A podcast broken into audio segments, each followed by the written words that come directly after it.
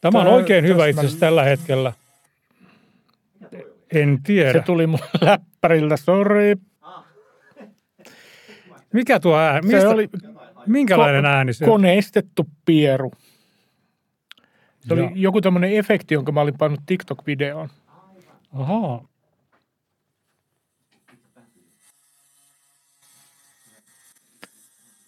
Harvinaisen häiritsevä.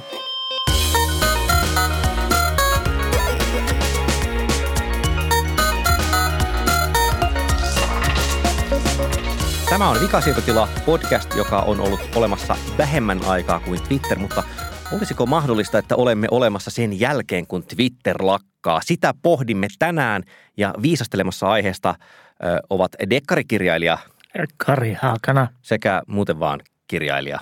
Panu Räty. Ja itsekin minua tituleerattiin jo internetissä eräässä Instastorissa kirjailijaksi Olli Noniin. Sulopuisto. There you go.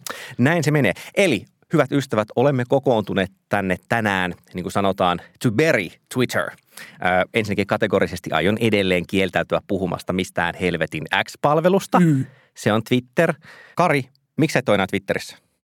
No mä oon Twitterissä, siis mun handle on edelleen siellä, mä en ole poistanut sitä sieltä, mutta mä en käytä Twitteriä, en siis postaa sinne mitään, enkä, enkä käy sieltä lukemassa asioita, koska palvelu yksinkertaisesti rappeutu sellaiseksi, siis rappeutu teknisesti ja rappeutuu sisällöllisesti sellaiseksi, että sitä ei enää tehnyt mieli käyttää. No hyvä, ja nyt koska olet sekä ihmismielen että sydänten että teknologian lääkäri, sertifioitu kirurgi, niin anna vielä lyhyt epikriisi eli taudinkuvaus siitä, mitä Twitterissä oikein tapahtui. ensin ei tapahtunut paljon mitään, eli Jack Dawson, toimitusjohtaja aikoina, Twitterhän ei, ei niin kuin kehittynyt lainkaan. Siis niin kuin, että uusia ominaisuuksia ei, ei käytännössä niin kuin useampaan vuoteen tullut. Ja, ja samaan aikaan sitten, sitten kaiken maailman Facebookit ja, ja mitkä lienee kliksu, klaksut, niin tuota, kehittivät kaikenlaista. Ja sitten kun Elon Musk sai päähänsä, että hän haluaa oman sosiaalisen median alustan, jonka hän sitten muuttaa pankkipalveluksi, jonka hän muuttaa timanttikaivos trading yhtiöksi, niin tuota, Twitter myytiin ensin for lols ja sitten for reals. Ja Hän puhuu nuorisoa. Niin, niin olen, olen käynyt sellaisen kurssin. tota, ja sitten alkoi tulla umi- ominaisuuksia ja niitä ominaisuuksia alkoi tulla niin paljon, että kukaan ei oikein enää pysynyt perässä. Ja nyt ollaan kai jo aika lähellä sitä tilannetta, että jotta pystyt julkaisemaan twiittejä, niin sun täytyy maksaa rahaa. Ei paljon, mutta, mutta joka tapauksessa, että Twitter on muuttumassa lähtökohtaisesti maksulliseksi palveluksi. Niin, sanoisin kyllä Kari, että onhan siellä Twitterissä nyt sentään muitakin muutoksia tapahtunut sen Twitterin sisällä. Että, No on, kaikki on mennyt niin, paskaksi, kyllä. Niin, tätä minä juuri tarkoitin, että kyllähän siellä nyt on tietenkin, tiivistää. tietenkin niin kuin tapahtunut eräänlaisia niin kuin sisällöllisiä muutoksia, jotka ovat varmasti vaikuttaneet siihen, että sinä et siellä niin usein näy. Itse tosin äh, Haluatko tunnustaa jotain nyt, Panu? minä, minä tunnustan sen, että minä kyllä seuraan Twitteriä päivittäin. Osittain seuraan niin kuin eräänlaista teknologia-Twitteriä, jossa äh, tavallaan siellä asiat jossain määrin etenevät kuin Aikaisemminkin hieman se on hiljentynyt, mutta siellä on kuitenkin niitä samoja aiheita. Mutta tavallaan olen mielenkiinnolla katsonut tätä esimerkiksi sanotaanko Suomi-Twitterin uuden tyyppistä aihevirtaa. Osta minulta kryptovaluuttaa, Panu. joka sieltä on noussut, noussut esiin, että kyllähän siinä on niin kuin tietty mielenkiintoinen kulmansa, että kyllähän se nyt sitä katsoo hieman samalla tavalla kuin katsoi aikoinaan ylilautaa, että tämäpä on kiinnostava kulma tähän maailmaan ja Suomeen. En ole vielä löytänyt niin paksua kumipukua, että pystyisin suhtautumaan Twitterin nousevaan sisältöön sellaisella antropologisella katseella kuin, kuin veli Panu tässä. Margaret Mead paheksuu jossain, itkee siellä kandidaatti Haakanan menetettyjä antropologikykyjä. Tota, omalta osaltani voisin sanoa, että mä oon tehnyt kyllä semmoista selvästi niin kuin hiljaista surutyötä, että ensin, ja tämän olen sanonut aiemminkin, mutta ensin poistin Twitter-sovelluksen kännykästäni. Mut siitä ja, on jo ja aikaa. en sanonut mitään, koska minulla ei ollut Twitter. Ja sen jälkeen he tulivat hakemaan minua. Ei. Mutta pointti on siinä, että, että oli siis vaihe jo muutama vuosi sitten, jolloin mä poistin sekä Twitter että Facebook-sovellukset kännykästä ihan puhtaasti tavallaan siksi, että käytin liikaa aikaa niihin itse. Mm. Eli se ei ollut niin niinkään palvelu, vaan se, että halusin modata omaa käytöstäni. Ja nyt sitten niin kuin huomaan, että, että, niin kuin, että on se mulla semmoisella automaattisten täppäysten listalla, että jos avaan kännykän enkä sille hirveästi ajattele, niin, niin kuin, no avaan tuosta Safarin ja avaan uuden välilehden ja siinä on itse ei edes bookmarkkina, vaan usein vierailut sivustot kohdassa on mm. Twitter.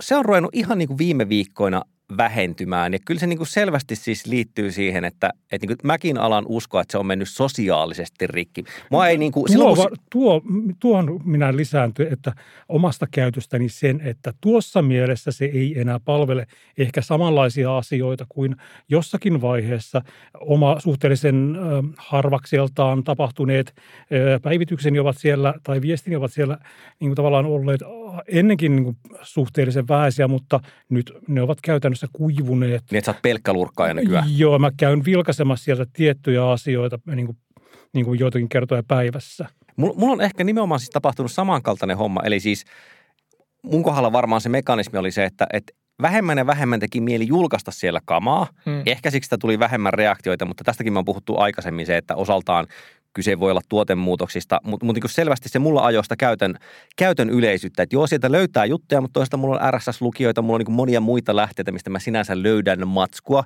ja myös muut sosiaalisen median vähän samantapaiset palvelut, joihin kohta loikkaamme.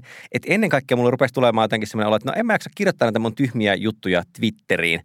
Niin kuin, siis mähän en ole ikinä ollut silleen hyvä Twitteristä. Sieltä, sieltä löytyy niinku ihan todella surkeita puujalkavitsejä. äärimmäisen aktiivinen. O, voi Jeesus Kristus, nyt ei niinku ruveta tosiaan katsomaan tässä vaiheessa niitä tilastoja. timelineja. Niin. Mä, mä, mä oon joskus jo katsonut just niitä Twitterin analytiikkatyökalusta, että minkälainen määrä on julkaistuja twiittejä per kuukausi ja, ja tuota, onhan niitä sinne tullut lapioitua eräitä kymmeniä tuhansia ehkä tässä mä, vuosien mä en, mittaan. Mä en edes uskalla katsoa sitä. sitä Mutta tästä voi ajatella sille, että sata, pitkään se oli sen 140 merkkiä per viesti. Mm.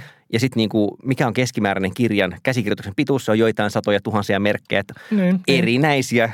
Käsi, olen, olen tämänkin takia olen käytännössä, olen käytännössä kirjailija, koska olen julkaissut Twitteriin niin paljon tyhmiä juttuja. Mutta joka tapauksessa selvästi on niinku semmoinen vaihe, että syystä tai toisesta – olen alkanut vieraantua Twitteristä ja jaksomme iso kysymys on, että mitä Twitterin jälkeen, ja toisaalta siis suoritamme, koska mä aion nyt jatkaa tätä lääketieteellistä analogiaa, suoritamme ruumiin avauksen, mietimme, että mikä siellä aikanaan toimi, mikä meni pieleen, eli ihan kunnon tämmöisen 1300-lukulaisen naturalistin tavoin, niin leikellä eläviä ihmisiä auki ja sitten todeta, että oho, nyt se kuoli, että varmaan sillä oli väliä, että veri pääsi purskahtamaan ulos, se oli se humori, joka piti ihmisen hengissä. Mutta myös sille, että oliko se sillä tavalla ainutlaatuinen ilmiö, että pystytäänkö sitä ikinä toistamaan tai onko edes tarpeen toistaa sitä. Ja nyt jos maalataan vähän tätä pelikenttää, niin meillähän on tällä hetkellä kaksi aika selkeitä samantapaista kilpailijaa, josta ensimmäinen on Mastodon. Onko tota veli Panulla väkevää todistusta Mastodonin maailmasta? No minä myönnän, että tartuin Mastodonin jo sangen varhaisessa vaiheessa. Innostuin tästä, että tästähän nyt tulee se äh, niin kuin kiinnostavin alusta, että täällä sitä käydään niin kuin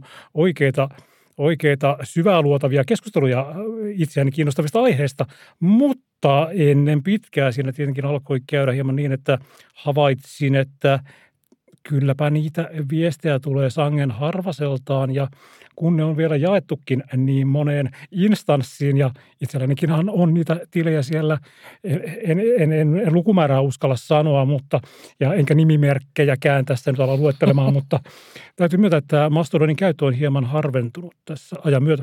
Vetosko suhun siinä siis ennen kaikkea käyttäjäkunta, eli in, näyttää, että tietynlaiset nörtit on täällä, vai oliko myös joku siinä sen teknologisessa ratkaisun tavassa ja sekä siinä, että ikään kuin minkälaista ideaalia maailmasta se heijastelee. Eli siis tämä, jos tosi tiivistettynä sanoo, että Mastodonissa nimenomaan niin, että ei ole yhtä keskitettyä palvelinta, vaan että on monta eri palvelinta, jotka juttelee keskenään, jolloin sitten, jos haluan semmoiselle palvelimelle, jossa on tosi tiukka moderointi, voin mennä sinne, hyvä. Jos haluan palvelimelle, jossa voi rauhassa julkaista eläinpornoa, voin mennä sinne. Mä, nyt, nyt tuli pornografia esimerkki jotenkin ihan sattumalta, mutta mut siis kuitenkin, että siinä on, lyö niin kuin kättä se, että tämä teknologia mahdollistaa tällaisen hallinnan. Ikään kuin käyttäjälle annetaan paljon valtaa. Että oliko se niin kuin osatekijä sulla siinä vai ei? Aivan ilman muuta oli. Joo. Että se toi mulle mieleen tietenkin ne niin kuin jopa, jopa purkkiajat, että on tiettyihin asioihin keskittyneitä niin kuin instansseja joissa on tiettyihin asioihin, tietyistä asioista niin kuin henkinen ja veren kiinnostuneita ihmisiä. Että tavallaan tässä oli minusta joku kaunis ajatus, plus tietenkin se hajautettu niin kuin ajatus siellä taustalla, että kuka tahansa voi perustaa tällaisen. Ja sitten siinä on kuitenkin tämmöinen niin kuin ikään kuin yhteinen kerros niin kuin niitä yhdistävänä. Musta on ihana tuo tietenkin, että kun, tietenkin hajauttaminen on vetoava ajatus. Että on ihmiset, jotka on myös silleen, että heti kun näkee, että perustaisinko oman serverin, niin siinä vaiheessa läppäri taitetaan kansi kiinni, heitetään kohti lähintä roskista ja poistutaan johonkin keskitettyyn palvelimeen. Mutta mä myönnän, että esimerkiksi omalla kohdalla, niin kyllähän se kiinnostus on sitten hakeutunut ehkä enemmän sitten niin kuin muihin välineisiin, niin kuin Discord-kanaviin ja tämän tyyppisiin, jotka ikään kuin vastaa ehkä mulle niin kuin helpommin sitä, että mulla on siellä sama, yhdessä listassa niin kuin iso määrä erilaisia asioita, jos mä voin selata helpommin ja näin. Mites Kari sitten toi Blue Sky, joka on, kuten siis tämä on se tunnettu XKCD-strippi, jossa sanotaan, että hei, meillä on tämmöinen ongelma, että on 14 kilpailevaa standardia, ratkaistaanpa asiat ja sitten hetkeä myöhemmin, no nyt meillä on 15 keskenään kilpailevaa standardia. Eli, eli Blue Sky on myös hajautettu, federoitu teknologia, siis pohjimmiltaan. Mm. Tällä hetkellä se on keskitetty palvelu, mutta se ei ole, se ei käytä samaa teknologiaa mm. kuin Mastodon. Minkä takia Blue Sky, miksei Mastodon ole vetänyt herra Haakanaa puoleensa niin vahvasti? No mä yritin, yritin ottaa Mastodonin käyttöön, mutta mä, mä jotenkin turhauduin, koska siinä oli just nämä eri, eri palvelimet ja jotenkin olisi pitänyt määritellä kieli ja, ja, ja kaikkea niin kuin silleen, siis tuli oikeasti semmoinen tunne, niin kuin joskus on, on tullut Linux-distrojen kanssa, että miksi – miksi näkisin tämän vaivan, kun tässä on tämä kiiltävä Sä levy, jolta juuri voin... sellaisen kuin haluat. Niin, mutta en minä halua sellaista, minkä minä haluan. Tässä on muuten nyt ihan siis todella sen viisaus. Anteeksi, mutta jatka. Niin, niin että niin kuin verrattuna Mastodoniin Blue Sky on kuitenkin selkeästi tuote, tai siis mä sanoisin, että tuoteorientoitunut palvelu. Siis, siis että, että se pyrkii aika uskollisesti toistamaan Twitterin ö, käyttökokemuksen ehkä jostakin noin viiden vuoden takaa. Mutta onko, onko siis, onko Blue Sky siis nostalgiaa? Onko se niin kuin tavallaan, että siinä pyritään toisintamaan jotakin, joka toimi joskus tietyssä ymp- sosiaalisessa internetin ikään kuin hetken ympäristössä? Kyllä, kyllä osittain ainakin kysymys on, on selkeästi nostalgiasta, tai, tai ehkä nostalgia on väärä sana, vaan, vaan jotenkin määrittelisin, määrittelisin sen niin, että, että Blue Skyn tekijät uskoo, että on edelleen olemassa tilaus palvelulle, joka toimii suurin piirtein kuin Twitter toimii tai toimi silloin, kun se, se ei vielä ollut Elön Myskin hallussa. Siis, et, et mäkin uskon, että sillä on käyttöä mulle. Siis mä pidin Twitterin 140 merkin rajoituksesta esimerkiksi just sen takia, että se pakotti tiettyyn tiiviyteen. Siis että täytyy, täytyy miettiä, että miten asia ilmaistaan, että sen saa niin kuin tuohon mahtumaan, mikä vetoaa johonkin niin kuin entiseen toimittajaan sisällä, niin se on hyvin pieni ja se ei ole käynyt suihkussa viikkokausiin, mutta siellä se kuitenkin edelleen on. Siis Twitteristä sanottua on sellainen asia, mitä en ollut tullut ajatelleeksi aiemmin, tai siis sitä ei ollut eksplikoitu niin selvästi, mutta itse asiassa niin kuin se merkkimäärärajoitus, monet toimittajataustaiset ihmiset, niin minäkin ehkä just ajattelin, että okei, tämä vaatii nyt ennen kaikkea tiivistämistä. Ikään kuin mm. ajattelin, että luontainen tapa sanoa jotain, tai luontainen tapa julkaista jotain on sille vähän pidempi, ja nyt joudun näkemään vaivaa, että tiivistän sen, mikä on varmasti niin kuin yksi keino. Sehän helpottaa se vastaanottoa. Mutta toinen tapa minkä niin Twitter loi sekä sillä merkkimäärän rajoituksella että sillä, että jenkit ensin käytti sitä tekstareina ja sitten minkälainen se tuote oli, oli, että se on niin kuin ehkä ensimmäinen sille aidosti keskustelunomainen palvelu. Siis mm. eri tavalla kuin semmoinen, jossa postataan blogipostaus ja sitä kommentoidaan. Joo. Sekin niin kuin matkii tietyllä tavalla keskustelua, mutta Twitterissä ihan suoraan esimerkiksi se rajoitus, jos niin kuin miettii, että sehän siis muistutti tavallaan tekstarikeskustelua Kyllä. niin kuin tietyllä perversillä tavalla. Olkoonkin, että tekstarikeskustelua miljoonien vieraiden kanssa tai, tai sitten niin kuin se vanha vitsi siitä, että Irk on päiväkirja, joka vittuilee takaisin.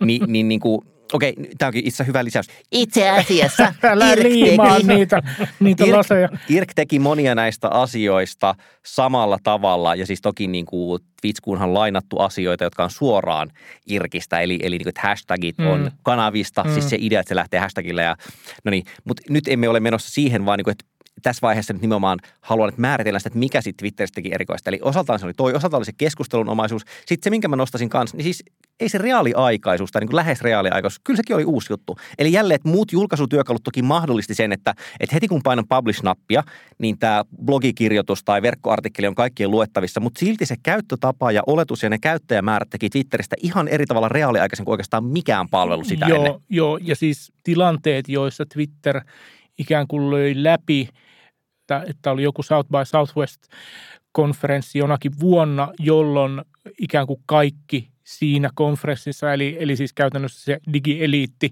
amerikkalainen ja, ja osittain eurooppalainen digieliitti alkoi alko käyttää sitä. Ja sitten toinen määrittävä tekijä oli arabikevät, jolloin siitä muodostui tavallaan tämmöinen maailmanlaajuinen reaaliaikaisen tapahtuman seurantafoorumi, jossa, jossa Twitter on ollut oikeastaan niin kuin – melkein ainut, koska, koska se, on, se on toisaalta mahdollistanut sen, sen sellaisen yhdeltä monille julkaisemisen, eli että minä seison nyt täällä kadunkulmassa ja kerron, mitä täältä näkee, mutta sitten se mahdollisti keskustelun siitä, eli että joku siellä niin kuin kysyy, että no, mutta että mitä, mitä näkyy, kun se käy nyt vasemmalle. Että et sen niin kuin, toisaalta se oli keskustelua, mutta toisaalta se oli niin kuin reaaliaikaista raportointia samanaikaisesti. Ja, ja ihan sama, samantyyppistä niin kuin funktio ei ole kehittynyt muihin palveluihin johtuen osittain just siitä, mitä sä sanoit, eli siitä, että, että niissä muissa se lähtökohta, esimerkiksi Instagramissa tai YouTubessa tai Facebookissa, se lähtökohta on se, että ensin joku käyttäjä postaa, luo ihan todella isoissa lainausmerkeissä teoksen, jota sitten niin kuin muut käy vähän niin kuin, niin kuin täydentämässä, kun taas Twitterissä se aloitustviitti on kuitenkin vain twiitti muiden joukossa. Ja sitten tämä nyt on puhtaasti ikään kuin semmoinen tiedotusväline mediakulma, mutta se, että Twitter oli reaaliaikainen ja niin laajalti eri puolilla maailmaa käytössä, niin sehän synnytti semmoisia ilmiöitä, kuten esimerkiksi, että oli mahdollista edes jossain määrin uskottavasti kirjoittaa juttu, jossa sanottiin, että hei, että ihmiset ajattelevat näin. Nyt mä teen täällä ilmasitaatit sen ihmisten tavalla, mutta ikään kuin, että koska Twitterissä kaikki julkaisu oli lähtökohtaisesti julkista, ellei ollut erikseen piilottanut twiittejä, oli niin kuin helppo silleen katsoa hashtagia muiden tavalla, että okei, että nyt oikeasti niin kuin tavallaan tämän aiheen ympäriltä puhutaan paljon. Toki toimittajat teki myös paljon semmoisia juttuja, että oli niin kuin kolme esimerkkiä, näin kolme twiittiä aiheesta ja, ja sehän riittää trendiin. Mutta siis se oli, se oli ihan oikeasti semmoinen niin kuin miten, mihin sitä pitäisi verrata, että onko se sitten niinku uutissähkevirta tai joku semmoinen, mitä voisi katsoa, että siitä niinku edes, ainakin joissain tapauksissa voi ihan legitiimisti sanoa, että itse tämä on nyt asia, joka tapahtuu maailmassa parhaillaan, koska saan sitä signaalia tietyllä tavalla filtteröimättömänä. Ja sitten se, että aina kun tapahtuu luonnonkatastrofeja, niin sitten tota, ne toimituksen huonoiten palkatut ihmiset laitettiin sinne kysymään, että moi, saanko käyttää tätä videotasi, jossa tulivuori räjähtää täällä uutislähetyksessämme, mikä on kiehtova genre itsessään. Joo, ja, ja sitten vielä yksi huomio oli se, että Twitter oli yksi ensimmäisiä palveluita, jotka tarjosi upottamismahdollisuuden, eli että, että yksittäisen twiitin tai twiittikeskustelun pysty, pysty upottamaan ö, web-sivulle. Toki niin kuin Instagram ja, ja YouTube tarjosi sitä myöskin, mutta Twitterissä oli, oli myöskin se hyvä puoli, että koska siinä oli se 140 merkin rajoitus, niin se upottaminen ei vienyt ihan kau- kauheasti palstatilaa ja ja se oli tekstipohjainen, jolloin, jolloin niin kuin, paitsi silloin kun siellä oli kuvia, mutta joka tapauksessa lähtökohtaisesti tekstipohjainen, mikä teki siitä upottamista myöskin tavallaan niin kuin luontevaa sinne, sinne niin kuin tekstipalstaiseen uutispalveluun. Ja kyllä tuossa vielä niin kuin lisäksi tulee vielä sen, että tavallaan että se oli globaali, mutta että samaan aikaan siinä oli tämmöinen ikään kuin kanava, just näiden ikään kuin no, kanavamainen tai ryhmämainen ulottuvuus, että pystyit poimimaan siitä niin kuin virrasta niitä asioita, joista itse olet niin kuin kiinnostunut. Mm. Tavallaan tuo just se niin kuin, vanhanaikaisen ikään kuin purkkimeiningin siihen ikään, ikään kuin hyvin laajoissa lainausmerkeissä tällä kertaa. Joo, ja, ja sitten sitä vielä korosti, korosti TweetDeckin kaltaiset palvelut, joilla Twitteriä pystyi käyttämään ja joissa pystyi ohittamaan kätevästi ne sössöttäjät. Pystyi niin näin. seuraamaan ainoastaan niitä tilejä, joita halusi ja näkemään siitä niin kuin kronologisen feedin ihan niin kuin Twitterin niin kuin loppu, aikoihin saakka. Kyllä, kyllä, ja säätämään niitä, niin sitä virtaa vielä niin kuin tavallaan omien intressien niin mukaan myös tavallaan, että kuinka, minkälaisen vastaanoton nämä yksittäiset twiitit saavat ja Joo. tavallaan niiden esiintyvyyttä. Kyllä, ja niin kuin. mun mielestä on ihan kiistatonta ja on, on myös näytetty toteen, että että Twitter synnytti tilaa tietynlaisille vähemmistöille. Esimerkiksi Black Twitter on semmoinen ja siis Tumblr myös esimerkiksi mahdollisti mm. monia alikulttuureita, mutta Tumblrista ehkä tuli vähän silleen, että olen ahdistunut, seksuaalisesti ahdistunut teini. Se, se oli jossain määrin semmoista myös parikypäisten, mutta Tumblr ei kuitenkaan edes isoimmillaan ikinä breikannut samalla tavalla mainstreamiin kuin Twitter meni. Ja on ihan selvä, että Black Twitter, niin kuin, se, se, on siis ollut Black Lives Matterissa isossa osassa, mutta myös ihan siis vaikka populaarikulttuurin puolella, että on niin kuin sairaan paljon erinäköisiä meemiytyneitä letkautuksia tai tansseja, semmoinen asia, mistä niin kuin – Vainin kohdalla tai, tai TikTokin kohdalla on alkanut tulla tätä, että mitäs helvettiä, että ensin niin joku musta jäbä jossain vetää siistin tanssin ja sitten silleen kaksikymäinen äh, rotujalostettu amerik- valkoinen amerikkalaisnainen te- esittää sen saman tanssin ja vasta se lähtee viraaliksi. Että niin kuin, mutta mut ero oli siihen, että ennen Twitteriä nämä tyypit ei oikeastaan päässyt ikinä edes julkisuuteen. Mm. Että kyllä, että oli niin kuin erinäköisiä – ihmisoikeusliikkeitä, poliittisia liikkeitä, niin kuin puhuit siitä arabikevästä, mutta sitten oli myös niin, ihan tälle... Me on hyvin kuvaava kyllä, esimerkki myös, tästä. Kytköksessä, kyllä, kyllä. En mä nyt halua sanoa, että, että käytin Twitteriä sen takia, että se oli yhteiskunnallisesti hyvästä ja oikein. Siis käytin Twitteriä sen takia, että julkaisin sinne kakkavitsejä aika, aika, aika paljon. mutta, mutta, mutta, mutta. Jossain vaiheessahan, jos niin nyt piirtää tätä Twitterin kaarta, niin kuin, että tämä oli se, mitä se parhaimmillaan teki. Ja nyt kyllä mä käytän koko ajan tämmöistä niin mennyttä aikaa, mutta mm. ei, ei, mulla on semmoinen olo, olo, että, että se muuttuu ja niin kuin ei siihen päästä enää takaisin ja sen kanssa on tehtävä rauha. Jossain vaiheessahan me nörtit valiteltiin sitä, että kun Twitter alkoi semmoisen, että se oli tosi, tosi avoin siis sekä kolmansien osapuolien palveluille, eli mm. ihan suoraan, että monet Twitter-ohjelmat oli ulkopuolisten kehittäjien, siellä oli niin kuin se ohjelmistorajapinta, jota pystyi käyttämään, että jengi pystyi rakentamaan palveluita Twitterin varaa erinäköisiä Twitter-botteja, sitten sitä ruvettiin kuristamaan ja vastaavasti, että just – vaikka se kuulosti se, että hashtag tulee käyttäjien ideasta. Niin kuin, että ensin, ensin sitä käytetään tällä tavalla ja sen jälkeen no. se leivotaan osaksi. Enkä mä tiedä, oliko siinä sitten, niin kuin, oliko se jatkuvasti niin jotenkin käyttäjävetoinen organisaatio vai onko niin muutama esimerkki, jotka on vähän noussut semmoiseen arkkityyppiseen, että nämä tulee aina näissä PowerPointeissa, niin kuin, että näin designin pitäisi toimia esille. Mutta myös se on ihan selvää, että sitä ei enää ole, eikä sitä niin kuin pitkää aikaa ollut. Et mikä ikinä syy olikaan. Että tavallaan tuntuu, että Twitter rupesi sementoitumaan, oli se sitten ylläpitovelka-asia, ikään kuin, mm. että meillä menee niin paljon nyt vaivaa siihen, että me pidetään tämä homma jollain tavalla pyörimässä, että ei pysty kehittämään uusia juttuja tai joku muu, mutta se hidastui. Ja sitten tosiaan semmoista ajatusleikkiä voi tehdä, että mitä olisi tapahtunut, jos Elon Musk ei olisi ostanut sitä.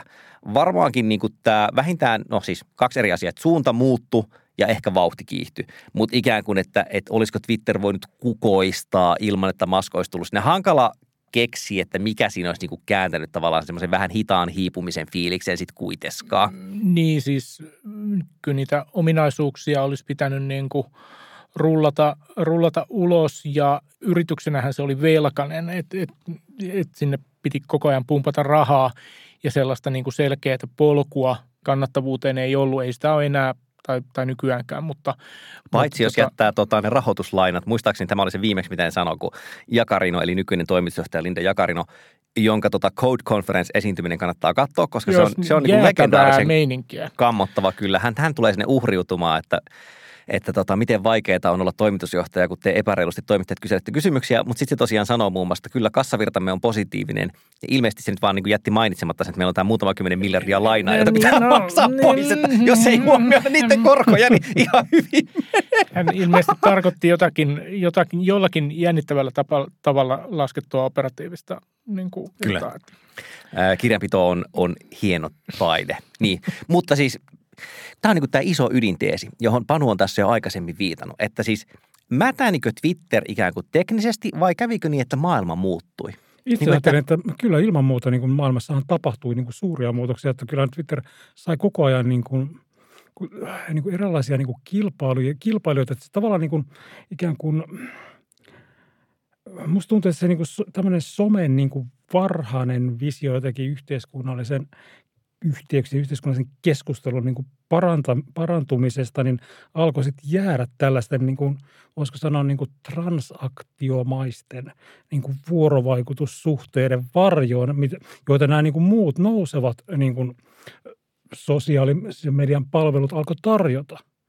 Niin siis sen, sen Twitterin ikään kuin korostunut relevanssi, tai, tai siis niin kuin meidän korostunut käsitys siitä relevanssista varmaan osittain johtuu siitä, että, että se edelleen oli, oli niin kuin mediassa näkyvissä. Se oli mediassa näkyvissä sen takia, että merkittävä määrä toimittajia oli siellä ja, ja sitä kautta ne toimittajat ö, houkutteli paikalle poliitikkoja, jotka käytti Twitteriä ja, ja muita toimijoita, jotka käytti Twitteriä ikään kuin viestintäkanavana, jota toimittajat sitten pystyi kätevästi referoimaan. Eli se, se oli niin kuin koko ajan kokoaan suurempi mm, palvelu. Epä, epäsuhta tavalla, niin, epäsuhta sen välillä, että millä tavalla se näkyy joukkoviestimissä just, just se, niin. että kuinka paljon ja miten erilaiset ihmiset sitä oikeasti käyttää. Just niin, ja, ja siis niin kuin sitten jos katsoo sitä kilpailukenttää, niin niin kuin Panu sanoi, niin, niin Instagramissa ihmiset alkoi myydä toisilleen ryjää – ja, ja siitä tuli niin kuin suosittu palvelu. YouTubessa. YouTubessa ja, ja itse asiassa ihan millä tahansa alustalla, johon Twitter taas sitten ei kauhean hyvin ikään kuin, niin kuin siinä muodossa, kun se vielä hetkeä ennen Ellen Myskin ostoa oli, niin se ei alustana ollut sellainen, että tämmöinen social selling siellä olisi niin kuin kauhean hyvin kukoistanut. Niin, siis se, niin kuin tavallaan sitä on vaikea niin upottaa semmoiseksi osaksi niin kuin jotenkin niin kuin yritysten sisäisiä niin kuin sisällön ja ulkoisia sisällön tuotantotiimejä ja niin kuin tavallaan sellaista niin kuin vaikuttajaekonomiaa. Niin, koska se ei yksinkertaisesti tavoittanut merkittävää määrää ihmisiä, että se oli marginaalinen palvelu jo ennen Elon Muskin hullutuksia. Ja, ja, tota, ja vaikeahan et, siellä on jotenkin myydä brändejä. Niin, ja, ja niin et, et on, on vaikea perustella, että miksi esimerkiksi viestinnän pitäisi toimia alustalla, joka tavoittaa niin kuin merkittävästi vähemmän, siis dekadin vähemmän ihmisiä kuin, kuin tämä vieressä oleva säihkyvä palvelu, jossa myydään barbivaatteita. Sitten Twitterillä oli vielä se omatkin ongelmansa, että käytännössä, koska se oli käyttäjille ilmainen palvelu, niin se tarkoitti, että rahat piti tulla mainonnan myymisestä.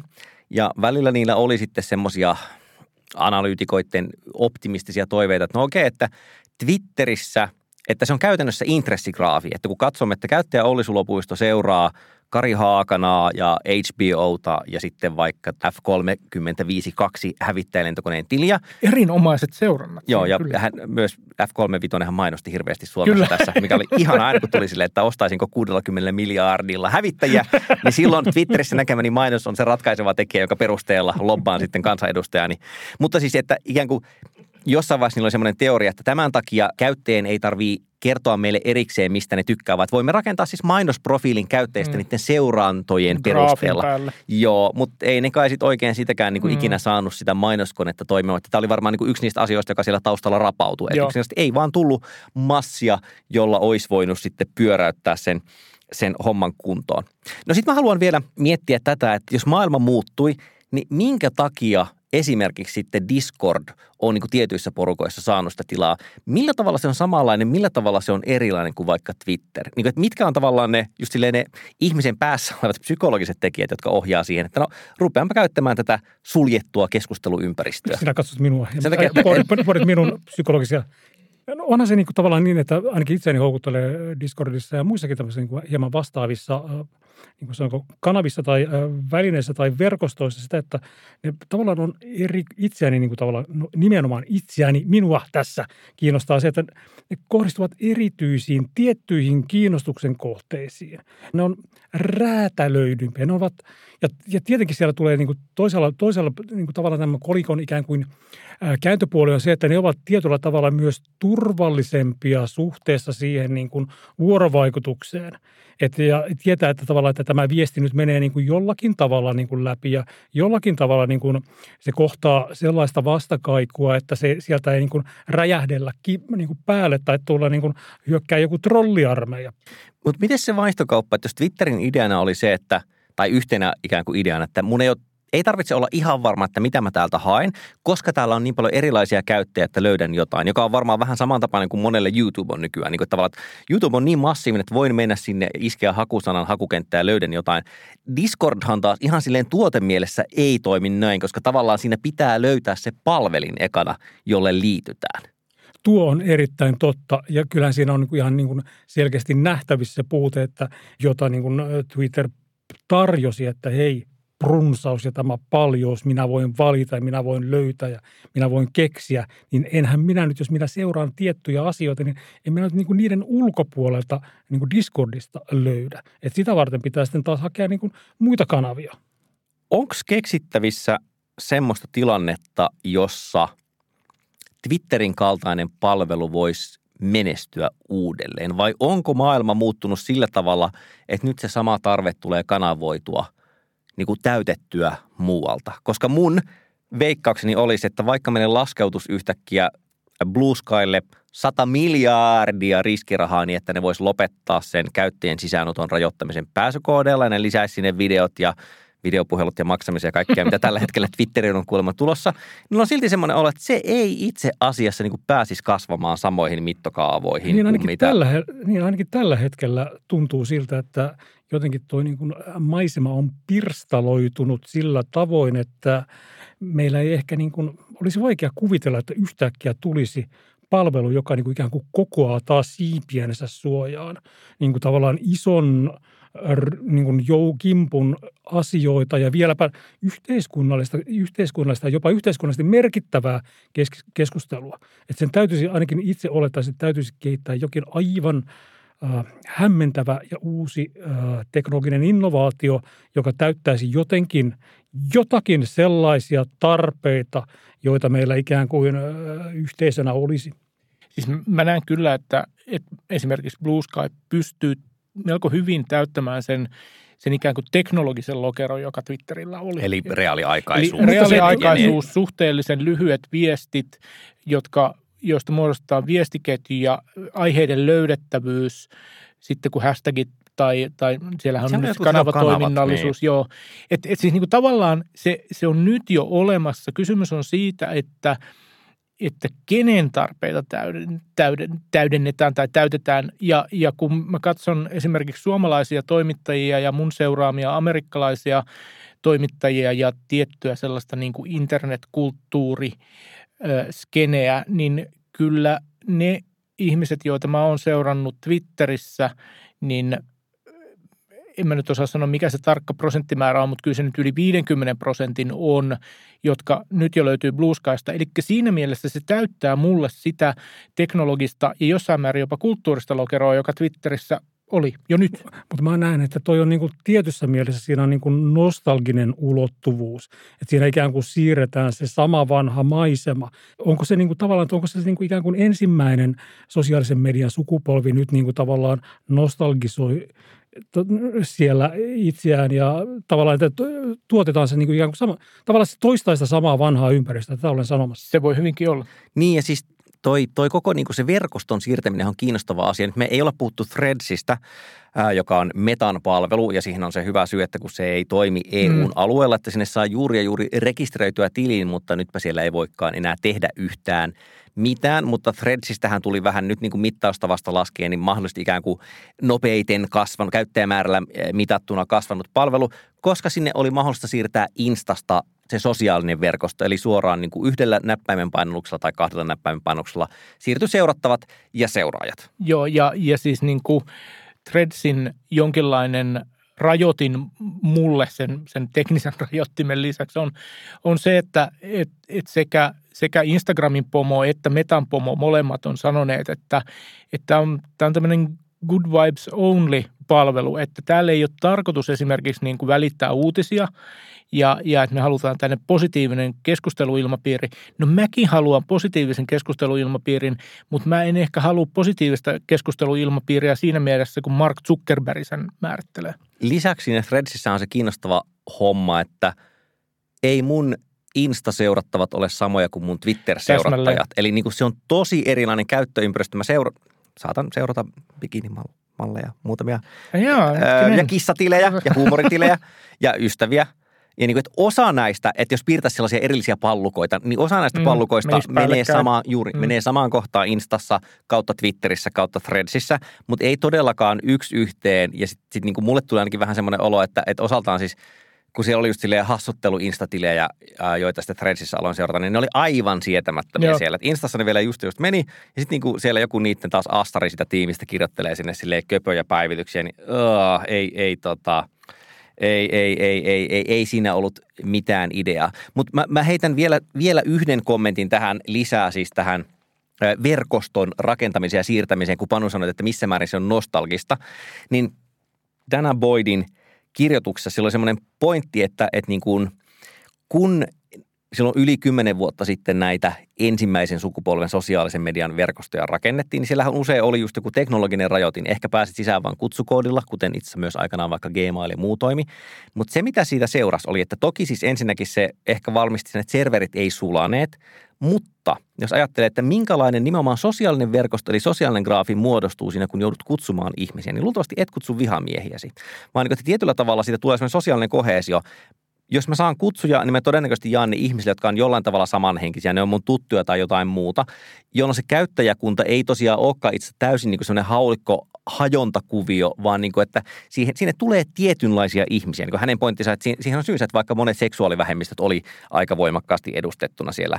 Ja sitten se on silleen, että jos vertaa nyt vaikka niin kuin nimenomaan Threadsia tai Mastodonia ja muuta, kaikki erilaiset sosiaaliset verkostot ei sovi tähän ihan samalla tavalla. Eli jos kuvittelee, että mä kutsusin kaikki mun LinkedIn-kontaktit Blue Skyhin, jos olisi mahdollista, niin, niin loisiko se mulle kiinnostavan Blue Sky-ympäristön? Todennäköisesti ei. Ei. Ja, ja tämä ei ole niin negatiivinen kommentti niistä LinkedIn käyttäjistä, vaan että se on niin hyvin erilainen ympäristö, hyvin erilaiset ihmiset, hyvin erilainen käyttötarkoitus. Mä vähän opponoin tähän, että tavallaan että se ajatus on kuitenkin, että tavallaan, että nythän se ikään kuin toistaa, toistaa tämmöistä ikään kuin digi, tietynlaista niin kuin digitaalista paikallisuutta tai naapurustoa tai tämmöistä niin kuin cozy web-tyyppistä ajattelua just sen takia, että se on niin alussa. Mutta pyrkimyshän todennäköisesti on taas niin kuin laajentaa sitä. Joo, joo, ilman muuta. Ja siis mun mielestä on, on niin kuin virhe ajatella, että, että Blue Sky olisi jotenkin teknologisesti, että siinä olisi joku sellainen ominaisuus, joka estäisi niin kuin mussuttajien tulemisen sinne Mm. ja, ja sen keskusteluilmapiirin noin yleisesti myrkyttämisen. Näin tapahtuu ihan varmasti, koska näin tapahtuu niin kuin, niin kuin kaikkialla. Ja sitten toinen, toinen asia, mikä, mikä tapahtuu, on se, että, että palveluilla ylipäätään on elinkaari, josta, josta on niin kuin puhuttu termillä ensitification, johon on tässäkin podcastissa viitattu. Eli, eli että kun se on kaksisuuntainen markkina, niin, niin ensin se markkina jotenkin toimii ja sitten koska palvelu tarvitsee rahaa, niin se alkaa ensin kusettaa käyttäjiä, sitten se alkaa kusettaa mainostajia, sitten se kusettaa kaikkea ja sitten se pikkuhiljaa hiipuu. Ja tämähän on täsmälleen se, mitä Twitterille tapahtui. Siis se, se kusettamisen määrä kävi vaan yksinkertaisesti niin niin korkeaksi, että kukaan ei oikein enää jaksanut sitä. Ja, ja tämän saman tarinan voi katsoa monista palveluista, joita ei enää ole tai jotka on vaipunut marginaaliin.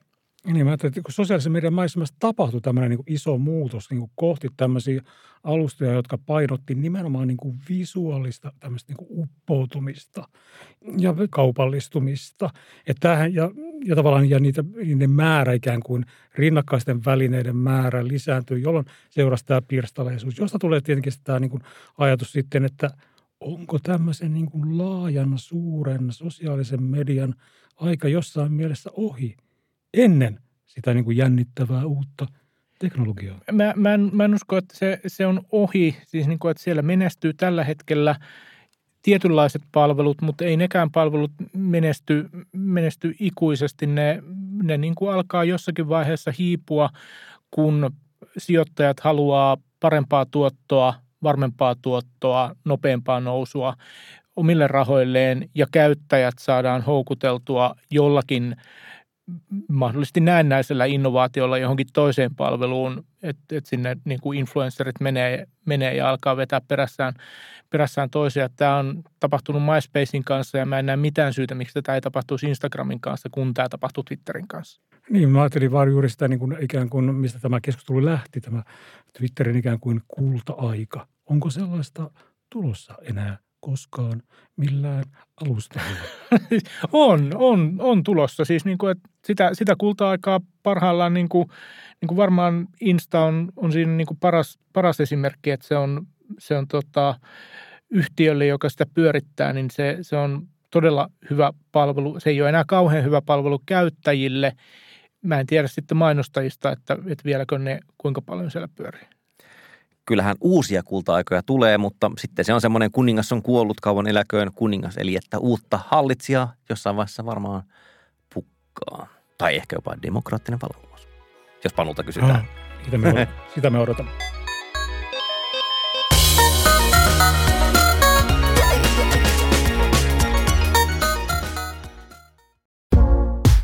Vikasietotila on kuulijoiden tukema ohjelma – Maksamme tekemisen kulut omasta taskustamme ja niinpä nyt tarjoamme maksaville asiakkaille enemmän vikasietotilaa. Kyllä, nimittäin Pikasietotila-niminen ajankohtaiskommentaarimme, joka ilmestyy joka toinen viikko.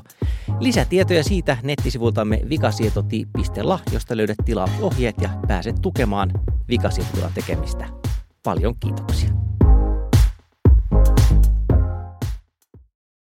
Vikasietotilan kulta-aika ei ole missään tapauksessa ohi, vaan se on vasta tulossa, sillä olemme vetreitä, keski-ikäisiä setiä. Ja senpä takia nyt Silti vetreitä. Setä yksi, Panu Räty kertoo meille napakan ATK-vinkin. Mikä se mahtaa olla? Äh, tällä kertaa se on tämmöinen kuin sovellus, pilvipohjainen, sanotaanko työnhallinta tai välilehtien hallinta, sovellus nimeltään Work, Workona – joka on, on tar- tämmöinen alusta, joka on tarkoitettu siis auttaa käyttäjiä hallitsemaan välilehtiä, kirjamerkkejä, tehtäviä, tämän tyyppisiä. Kuulostaa siis päällisin puolin tismalleen samalta kuin kaikki muutkin tällaiset välilehtien hallintaan käytetyt sovellukset. Mutta kyse on itse asiassa vähän niin kuin tehokkaammasta kuviosta. Että tämä muuttaa käytännössä nämä välilehdet eräänlaisiksi työtiloiksi, jotka – No sä voit niputtaa ne ikään kuin erillisiksi tiloiksi, jotka toimii käytännössä siinä selaimessa ikään kuin virtuaalisina työpöytinä kutakin projektia varten, että siellä voi olla niin kuin ne niin kuin trellot ja vastaavat ö, doksit auki, mitä tarvitsetkin. Ja tota, ja antaa niille omat otsikot ja vaihtaa niin kuin näppärästi pikanäppäimellä niin kuin tilasta toiseen. Kanavoin sisäistä Kari Haakanainen ja kysyn, että montako tuntia viikossa sulla menee siihen, että sä haet uusia työnhallintaohjelmia? Itse asiassa tähän vain törmäsin sattumalta, koska oli, oli, oli, en ollut niin tyytyvä, oli, oli tyy, sanotaanko, että olin tyytymätön edelliseen. edelliseen niin, God damn, man. Halusin saada sitä hieman tehokkaammaksi. Minä saada nämä, tähän Googlea. Halusin, halusin saada nämä välilehdet niin kuin kunnolla haltuun. Hyvä. Ja sitten siinä on myös tiettyjä, niin kuin tavallaan sä voit ottaa käyttöön ö, tämän saman yrityksen laajennuksen, joka poistaa sitten tavallaan niin kuin tarpeettomat niin kuin sieltä alta pois, että sun pysyy ikään kuin, selain pysyy edelleen tehokkaana.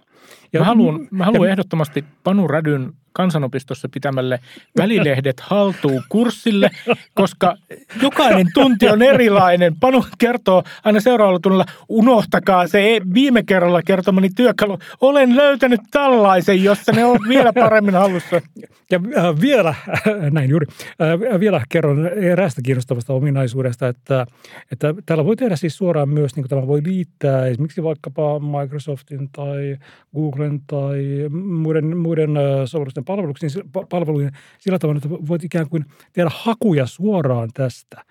Et periaatteessa tämä minä, minä, minä luotan nyt tällä hetkellä heihin, ainakin, ainakin ennen seuraavaa jaksoa. Mutta maksaa noin 80 euroa vuodessa. Il, on tarjolla myös ilmaisversioita, voi kokeilla. Siinä on aika tiukasti rajatut nämä välilehtikokoelmat. Mutta work on. Mä voisin kehua puheen tunnistusta, koska minulla on muun muassa keittiössä Amazon Alexa-purkki, jota käytetään lähinnä ajastimena hälytä yhdeksän minuutin päästä, kun pasta on kypsää tai lisää kananmunia ostoslistalle. Ja eräänä päivänä nimenomaan sinne jotain kokkasin ja sanoin sille, että moro, nyt tarvitaan viiden minuutin ajastin. Ja älykaiutin vastasi, että farting will begin in 300 seconds, eli piereskely alkaa 300 sekunnin päästä. Olin hieman hämilläni, vähän naureskelin sille – ja sitten sanoin sille, että, niin kuin, että lopeta ja soita musiikkia, johon älykajutin ikipiirteellä äänellään sanoi, että selvä, soitetaan Mr. Reggae Farts. Ja sen jälkeen alkoi soida siis semmoinen joku viiden pennin reggae-biisi, jossa lisäksi piereskeltiin. Tässä vaiheessa oli hieman vaikeuksia yleensäkin säilyttää itse hillintäni. ja niin kuin huuden vaan silleen paniikissa, että lopeta, lopeta, lopeta. Koska siis oli käynyt näin, kun tarkistin sen, tämän, tämän tapahtuman jälkeen, avasin Alexa-sovelluksen kännykästä ja sieltä näkee, että mitä se on kuullut, siis niin kuin tekstiversiona, voi myös kuunnella se äänen. Ja niin kuin, että siinä oli jotain mölyä tullut sekaisin, että tämä viaton pyyntö, jossa olin asettanut ajastimen, oli muuttunut tulkinnaksi sitä, että pitäisi tosiaan kuulla piereskelyä. Öö, ja, ja käynnistyi sellainen kyky kuin Big Fart – Mielestäni en ole ikinä asentanut Alexani Big Fart-kykyä, mutta tota, erittäin hyvä, että sellainen on olemassa. Mikä se kyky on? Se, siis, niin, se, se, siis, se päästi erilaisia pieruja.